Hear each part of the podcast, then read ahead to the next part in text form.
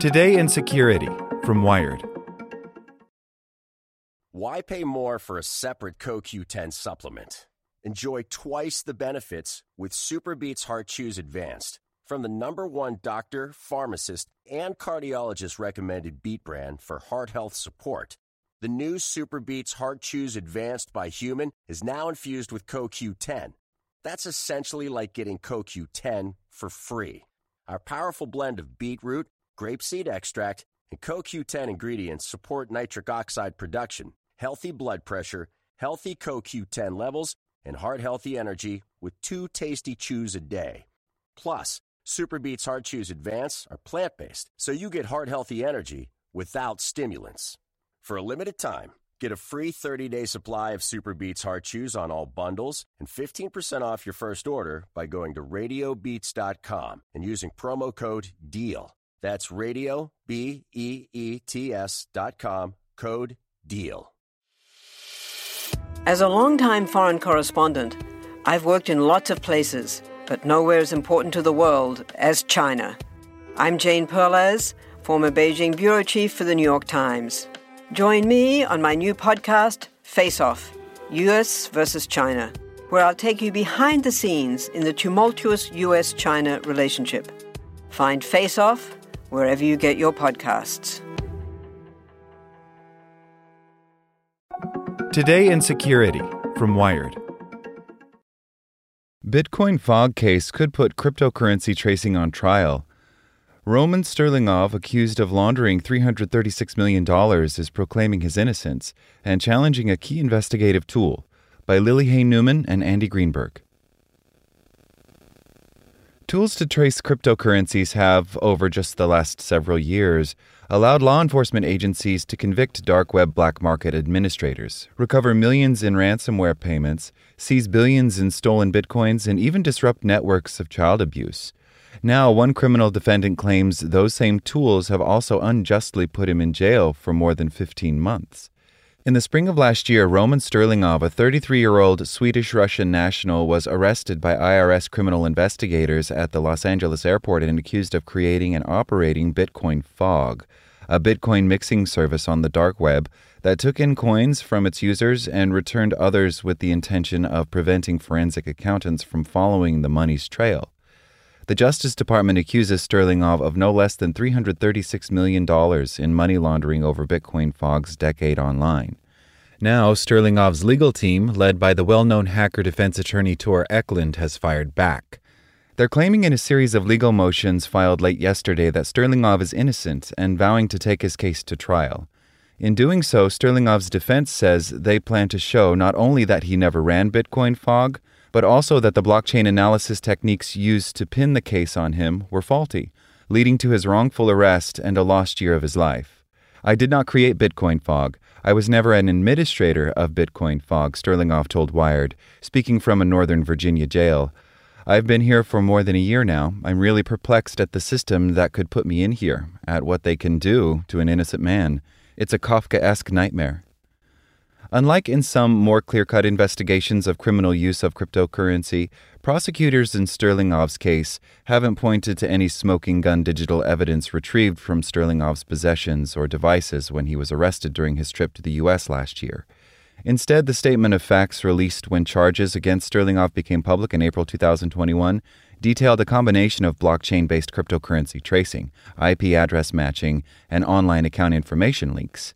The IRS says that collection of evidence ties Sterlingov to Bitcoin Fog's creation in 2011 and shows, through Bitcoin tracing in particular, that he continued to receive profits from the service as late as 2019. Where's the corroborating evidence? asks Sterlingov's defense attorney Ekeland. He runs through the inventory of items found on Sterlingov at the time of his arrest, which he says included laptops, hard drives, backup codes for his accounts, Bitcoin debit cards, and a customized smartphone for storing cryptocurrency. But you know what's not found when they catch him traveling? A shred of evidence that he operated Bitcoin Fog. No witnesses, no logs, no communications. They're pinning it on a multi layer guessing game. The Department of Justice did not yet respond to Wired's request for comment. The IRS declined to comment on pending litigation. Sterlingov and his lawyers yesterday filed a motion to dismiss, a motion for a bill of particulars, a motion to free seized assets, and a motion to reconsider pretrial detention, among other items. The DOJ has produced more than three terabytes of data related to the case during discovery. The defense alleges that the sheer volume of information is difficult to parse, but that nothing in it seems to establish a direct connection between Sterlingov and the creation or operation of Bitcoin Fog. And they further argue that the digital forensic analysis the prosecution has shared is flawed and opaque at best. If the prosecution doesn't produce clear evidence as Sterlingov's case unfolds, it may have to rely on the more indirect digital connections between Sterlingov and Bitcoin Fog that it describes in the statement of facts assembled by the IRS's Criminal Investigations Division, much of which was based on cryptocurrency tracing techniques. That statement shows a trail of financial transactions from 2011 allegedly linking Sterlingov to payments made to register the bitcoinfog.com domain which was not Bitcoin Fog's actual dark web site, but a traditional website that advertised it. The funds to pay for that domain traveled through several accounts and were eventually exchanged from Bitcoin for the now defunct digital currency Liberty Reserve, according to prosecutors. But the IRS says IP addresses, blockchain data, and phone numbers linked with the various accounts all connect the payments to Sterlingov. A Russian language document in Sterlingov's Google account also described a method for obfuscating payments similar to the one he's accused of using for that domain registration. Sterlingov says he can't remember if he created BitcoinFog.com and points out that he worked at the time as a dark web designer for a Swedish marketing company, Capo Marknad Kommunikation. That was 11 years ago, Sterlingov says. It's really hard for me to say anything specific. Even if the government can prove that Sterlingov created a website to promote BitcoinFog.com in 2011, however, and Ekeland argues that even that is based on faulty IP address connections that came from Sterlingov's use of a VPN, Ekeland points out that's very different from running the Bitcoin Fog dark web service for the subsequent decade it remained online and laundered criminal proceeds. To show Sterlingov's deeper connection to Bitcoin Fog beyond a domain registration, the IRS says it used blockchain analysis to trace Bitcoin payments Sterlingov allegedly made as test transactions to the service in 2011 before it was publicly launched. Investigators also say that Sterlingov continued to receive revenue from Bitcoin Fog until 2019, also based on their observations of cryptocurrency payments recorded on the Bitcoin blockchain. Ekeland counters that the defense hasn't received any details of that blockchain analysis and points out that it was left out of the most recent superseding indictment against Sterlingov, which was recently filed. That means, he argues, that the government has based the core of its case on an unproven, relatively new form of forensics, one that he says led them to the wrong suspect. Has it been peer reviewed? No, Ekeland says of blockchain analysis. Is it generally accepted in the scientific community? No. Does it have a known error rate? No, it's unverifiable. They can say total nonsense and everyone has to take it on faith. Ekeland says that discovery documents in the case show that the prosecution's cryptocurrency tracing was performed with tools sold on Chainalysis, a New York based blockchain analysis startup, along with consulting help from Excygent, a government contractor specializing in cybercriminal and cryptocurrency investigations, which Chainalysis acquired in 2021. Ekeland argues that Chainalysis, valued at $8.6 billion in a recent investment round and frequently used in high profile cybercriminal law enforcement investigations, had a conflict of interest in the case, given its financial dependence on U.S. government contracts and a flow of former government investigators who have gone to work for Chainalysis. This is a story of people profiteering and advancing their careers, throwing people in jail to promote their blockchain analysis tool that is junk science and doesn't withstand any scrutiny, says Ekeland. He adds that based on the evidence provided in Sterlingov's case, he believes Chainalysis is the Theranos of blockchain analysis. Chainalysis declined to comment about the motions that have been filed, their broader implications, or Ekeland's characterization of its work. Sterlingov, for his part, says his cryptocurrency holdings, all of which were frozen at the time of his arrest, came not from Bitcoin Fog, but from early investment in cryptocurrency. He concedes that he did send and receive payments to Bitcoin Fog as a user of the service, seeking privacy, but he says he didn't use his bitcoins for anything illegal. I think some of my transfers must have gotten mixed up with everything, he says. Along with their motions, the defense filed two expert declarations with the court one from cybersecurity researcher Chris Vickery, and the other from intelligence analyst Eric Garland. The documents are meant to support Sterlingov and his lawyer's accusations about the prosecution's digital forensic analysis and Chainalysis and Excygent's alleged conflicts of interest in investigating Sterlingov's potential ties to Bitcoin Fog.